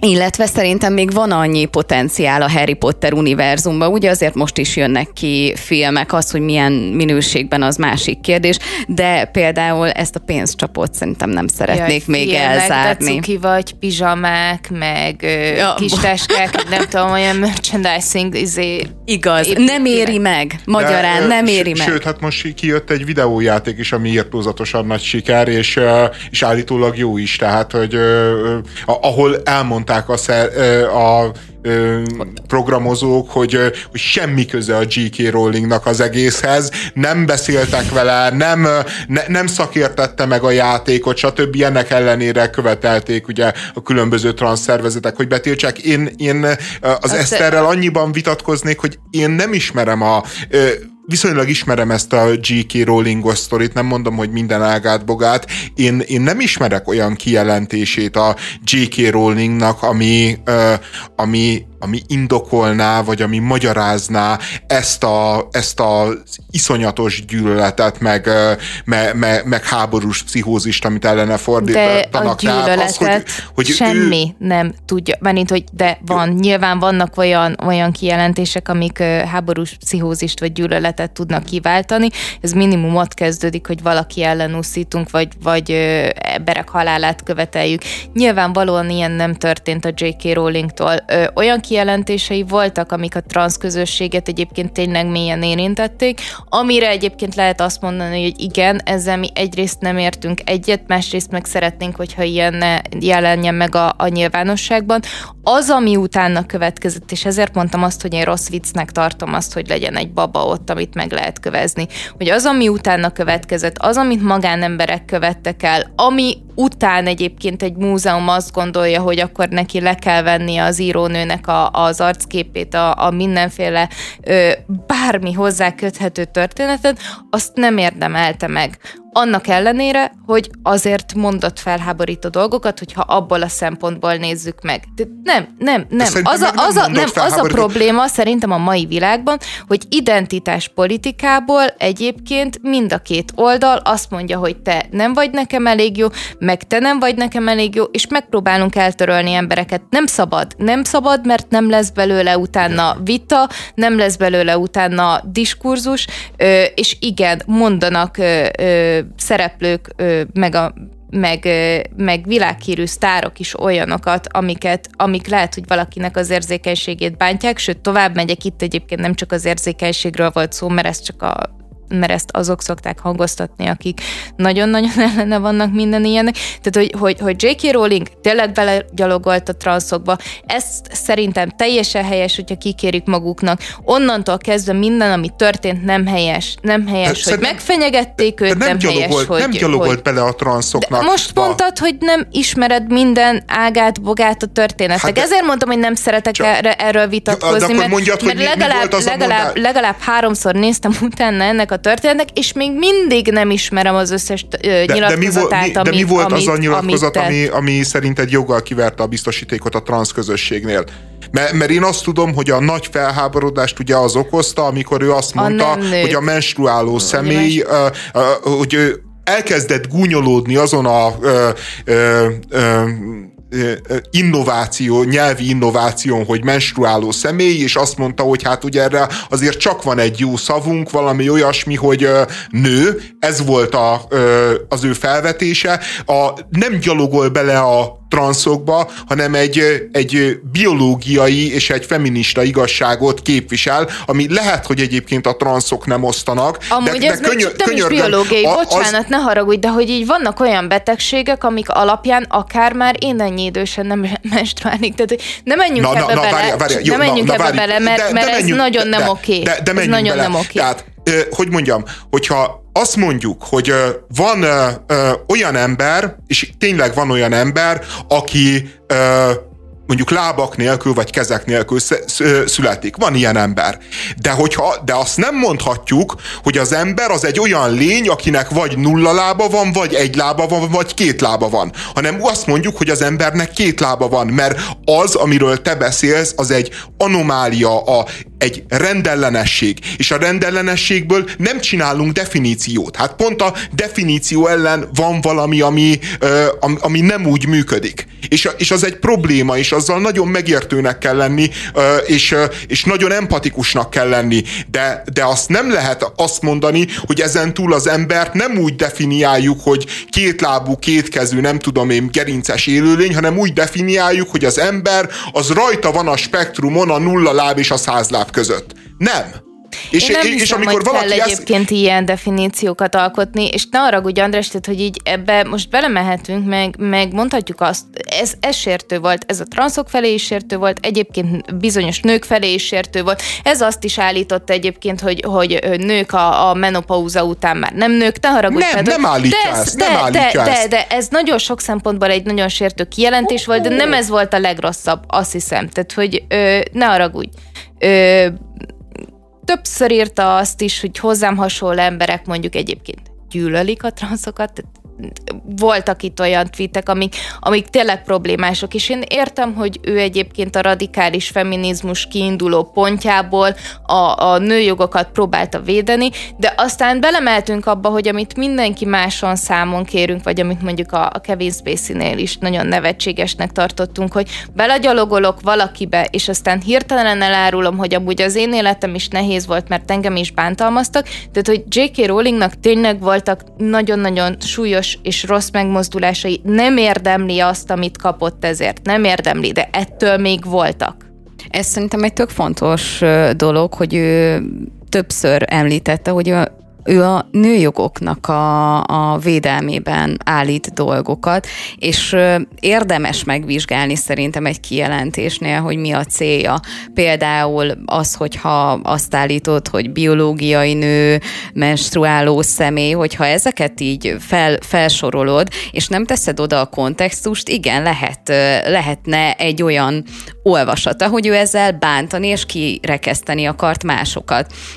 Viszont én nem ezt látom benne, hanem tényleg olyan, olyan égető problémákat vetett fel a transz a transzsággal kapcsolatban, amiről szerintem érdemes beszélni. És talán még csak nem is azt állította, hogy, hogy ez egy nem létező dolog, és ezt felejtsük el, hanem egy olyan problémát próbált kitenni az asztalra, ami létezik, és lehet, hogy kellene róla beszélni. Például kellene arról beszélni, hogy engedjük a transz nő sportolóknak, hogy részt vegyenek a, a különböző sporteseményeken. Tehát szerintem... De for... nem ilyen kérdéseket vetett fel, azért ezt lássuk be. Mert amúgy szerintem tök fontos kérdések vannak érzed... az egésszel kapcsolatban. Ebben, ebben, ebben De tök nem érzed azt, hogy már csirájában el van folytva ez a diskurzus. Mert az történik, hogyha ő felveti, hogy, hogy létezik-e, mert szerinte létezik a biológiai nem, akkor őt már egy olyan dobozba teszik bele, aki, akit itt meg se kell hallgatni, és nem jutunk el odáig adott esetben, hogy arról beszéljünk, hogy a női sportákban helye van a transportolóknak, vagy nincs helye. Én azt gondolom, hogy ez a, ez a vita egyébként, hogy mondjuk van-e női sportákban szerepe, ez ugye nagyjából egy 90-es évek óta terítéken van, és szerintem egyébként sokkal többet kéne vele foglalkozni, és igen, egyébként ez csak egy nagyon, sok, volt nagyon sok ilyen kérdéssel kell, csak az a bajom, nekem pont ez a bajom, hogy a J.K. és ezért unom ezt a történetet, de végtelenül. Hogy a, a J.K. Rowling egyébként tökre nem ilyenekről beszélt. Tehát, hogy semmi köze nem volt ahhoz, hogy a sportolóknak egyébként milyen jogai vannak, vagy milyen ö, nem jogai vannak, hanem olyan definíciókat alkotott, ami kizáró, sértő, hanem utána egyébként ö, ö, millió olyan megszólalása volt, ami értem én, hogy az a kiinduló pontja, hogy olyan nőket szeretné védeni, de közben tényleg belegyalogolt a, a, a transzneműekbe, hogy ez egyébként utána milyen utóéletet él, az szerintem problémás, meg az is problémás, hogy róla beszélünk, és nem azokról a kérdésekről beszélünk, amik igenis fontosak. Ebben tök egyetértek. De, szerintem de e- valamiért mégiscsak róla kell beszélni. Szerintem ez fontos dolog, hogy róla beszéljünk, hiszen itt van egy nő, aki megpróbálta tematizálni a kérdéskört, és mondom, a sport az csak egyetlen példa volt, lehetne egy csomó konkrét ügyet felsorolni. De ő tehát most a sporttal kapcsolatban csak belezumoltam a, a témában, témába, de egyszerűen tényleg az történik, hogy ha valaki egyáltalán bedobja a nyugati világba ennek a kérdéskörét, vagy akár most már Magyarországon is tényleg vannak ilyen, ilyen tendenciák, akkor ott neki kussa neve, mert ő egy nem elfogadó, ő egy kirekesztő, egy szörnyű alak, és neki nincsen helye a kultúránkba. És szerintem ezért fontos többek között a J.K. Rowlingról beszélni, azért, mert ez egy iskola példája annak, hogy milyen akadályok gördülnek az elé, hogy, hogy konkrétan például a sportolásról, a sportokról beszélhessünk, hogy ott hogyan fogalmazzuk meg a, a női sportokat, legyenek külön transport, egyszerűen nem tudunk odáig eljutni, hogyha már korábban falakba ütközünk. Csak az azzal a problémám, hogy, tehát, hogy ez, mondom, egy külön kérdéskör, és ez tök rendben lenne, hogyha erről beszélnénk, és tök jó lenne. J.K. Rowling konkrétan áltudományos ö, cikkeket, és tudom, ez az Andrásnak is a kedvenc témája, hozott elő arról, hogy hányan hogyan bánják meg, hogy végül ö, egyébként átestek ezen a tranzíción. Ö, ami, Mondják a amire... transzok, hogy áltudományos, csak ezek a cikkek. Ja igen, tehát ugye a transz mondja... Most, most hogy mondjam, ja, mert nyilván tudod, a transzok döntik el, hogy mi tudományos, meg mi nem Nem tudományos. a transzokat néztem, én ne haragudj, én egyébként tényleg elolvastam rendes cikkeket, tehát hogy nyugodtan hozzá cikkeket, és akkor majd így ezt összerakjuk. És azt is tudom, hogy miért nehéz ezt kutatni, mert nagyon sokukat egyébként utána nem követik végig az életükben. Egyébként tök sok probléma van ezzel az egésszel kapcsolatban, és ezeket föl kell vetni, és ezekről kell beszélni, de ahogyan ő beszélt róla, az nem volt rendben. És nem a sportokról beszélt, és nem azokról, amik, amik tényleg fontosak. Tényleg nem erről beszélt szerintem az az igazságnak a ki nem mondása, amikor azt állítod, hogy mondjuk ez nem a sportokról szól. Világos, hogy, hogy az egy külön ügy, amit önmagában is lehet vizsgálni, de próbáld meg megérteni, Eszter, szerintem pontosan érted, hogy miről beszélek. Én értem, hogy, hogy a transz jogokról, meg arról kell beszélni, hogy ezek hogyan hatnak a mi világunkra.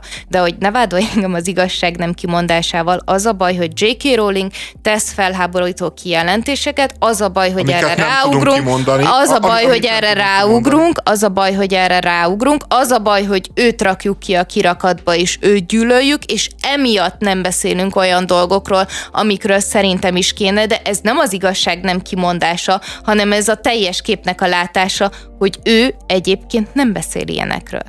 Én amikor azt állítottam, hogy nem akarod kimondani az igazságot, abszolút arra próbáltam célozni, amikor az előbb valami olyasmit mondtál, de hogy a kettő téma nem ugyanaz, és ez világos, hogy nem ugyanaz, de értjük, hogy az egyik halmaz az benne van a másikban, és odáig még csak el sem értünk, hogy, hogy a nagy halmazról beszéljünk, mert nem engedik, mert nem lehet része a mai diskurzusnak az, hogy a, a transságot mondjuk két oldalról, vagy három oldalról, vagy több oldalról közelítsük meg. Egy nézőpont van megengedve, és abból a kánonból kibeszélni nem lehet. Egy brit férfi még 2005-ben pénzét tette minden vagyonát, és az egészet felrakta egy Las Vegas-i kaszinóban a pirosra. Megduplázta a pénzét, negyedmillió dollárral távozott, de ezután tönkrement. Életéről dokumentumfilm készült, és máig is vitatott, hogy vakmerő vagy őrült. Ez mikor történt ez az 2005. eset? 2005-ben. Nagyon durva. Én erről előtte még nem hallottam, de hát nem kell lenni jobb népszerűsítés a szerencsejátékoknak, azt gondolom. Igen, egyébként azt sokan vádolták meg ezt az egész sztorit azzal, hogy, hogy a szerencsejátékok népszerűsítése, miközben én azt gondolom, hogy inkább a mélyebb tanulsága ennek is az, hogy a szerencsejátéknál nincsen pusztítóbb és értelmetlenebb szenvedély, mert, mert, mert ez a figura sem véletlen egyébként, hogy hiába ütötte meg a jackpotot, ugyanúgy, ahogy meg annyi lottónyertes, meg annyi bingónyertes, meg annyi jackpot nyertes, ő is nincs telenné vált, mert egész egyszerűen e, a, a szerencsejáték logikája mindig az, hogy a végén a bank nyer. A, a figurában az az érdekes, hogy, hogy benne abszolút megvan a szerencsejátékosoknak a kalandorsága, tehát képes felrakni az egész vagyonát, a teljes életét egyetlen számra, egyetlen gurításra, Egy egyetlen színre, színre. azért az nagyon fontos, ott kicsit kevesebb, mint 50% az esélye. Azért egy számra feltenni a, a teljes vagyonodat, na mondjuk az lett volna a rock Ja, hát az, az keményebb lett volna, de, de, de, de az is érdekes benne, hogy miközben ilyen irdatlan mér, méretű valójában a szerencse játéknak az igénye, meg, meg, meg, meg, a, meg valószínűleg a függés is, eközben még mégis az adott helyzetben hihetetlenül racionális. Tehát az van, hogyha ő mondjuk azt mondta volna, hogy fogom a vagyonomat, és egész este játszom, akkor sokkal nagyobb lett volna az esély arra, hogy elveszít mindent, mint, mint azzal, hogy, hogy egyetlen gurításra rakta rá. Mert ott az volt, hogy ugye van 36 szám, a fele jó lett volna, a fele rossz, plusz ugye a nulla miatt, lehet, hogy két nulla is volt azon a keréken, ki tudja, egy kicsit nagyobb az esélye annak, hogy veszíts. És nyilván minél többet játszol, minél többször ülsz be kaszinóba, annál biztosabban kijön a matematikai törvényszerűség, és leszel a végén mínuszos, vagy veszítesz. Ő meg e, ezt, ezt a tudást kvázi birtokolta, és azt mondta, hogy egyetlen egyetlen egy gurításra ad esélyt, és akkor vagy nyer, vagy veszít. Tehát, hogy, hogy ilyen értelemben meg, meg tök racionális volt a pasi.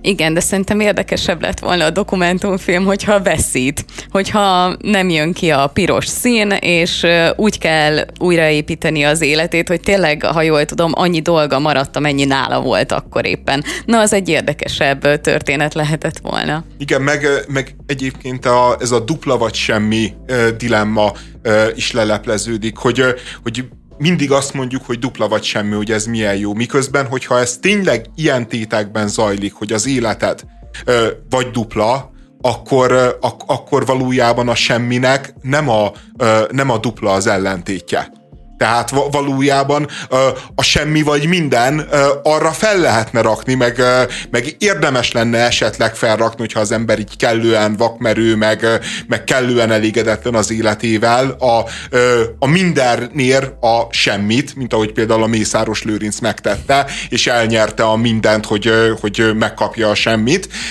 de, de, de az, hogy mondjuk a, hogy felrakni úgy az életedet, hogy a nincs telenség, minőség, vagy az, hogy hát igazából most eddig alsó középosztályos voltál, most felső középosztályos, vagy közép-középosztályos leszel, ez valójában valójában nem ugyanazt kockáztatod. Tehát ez, ez, ezek egyébként olyanok, hogy például verekedni ö, ö, nem mindegy, hogy ki verekszik, mert, mert hogyha egy olyan ember verekszik mondjuk egy, ö, tudod, mert ezt szokták mondani, hogy a, hogy a lovagiasság, meg a férfiasságnak tudod, az valamilyen fokmérője, hogy te akkor kiállsz és beleállsz egy bunyóba, miközben valójában minden ilyen bunyó ö, a nulladik pillanatban nem csak arról szól, hogy egyrészt ki milyen képzett verekedő és ö, hány kiló és milyen izmos, hanem arról is szól, hogy adott esetben te mit kockáztatsz. Tehát, hogyha egy mondjuk egy kiemelkedő zongora művész elkezd verekedni, ő a lehet, hogy az egész karrierjét kockáztatja, és sok tízmillió dollárt, míg hogyha vele szembe feláll a kocsmának az ördöge, az, az maximum annyit kockáztat, hogy mit tudom én, a következő négy hétben nem fog szenet lapátolni, vagy nem fog, mit tudom én, téglát pakolni. Tehát, hogy, hogy ezek ilyen nagyon-nagyon-nagyon hamis dilemmák, amiben képesek az emberek abszolút rácsavarodni és belecsavarodni, mint ahogy ez a figura is. Igen, csak ugye a szerencsejátékkal kapcsolatban ez a ritka, ahogyan ez a fickó űzte, ugye pont az a veszélye, hogy ez nagyon-nagyon lassan emészti fel a, az életszínvonaladat, a vagyonodat, és, és ezért ennyire problémás és veszélyes. És ugye egyszer megtenni a piros szint valószínűleg nem okoz függőséget, de ahogyan a legtöbb ember űzi ezt a, teljesen mindegy, hogy fizikailag elmegy kaszinóba, vagy online kaszinózik, valahol ennek a motorja a függőség, és ez a leépülés általában nagyon-nagyon lassú. És a, a, és a történetnek az igazi slusszpoénja az ugye, hogy ő elvileg elmegy és nyer a kaszinóba, ahol nem szabadna nyernie, majd befektet egy online póker terembe, tehát kaszinó tulajdonos lesz, ahol elvileg nem szabadna veszítenie, ott viszont veszít. Ilyen az élet.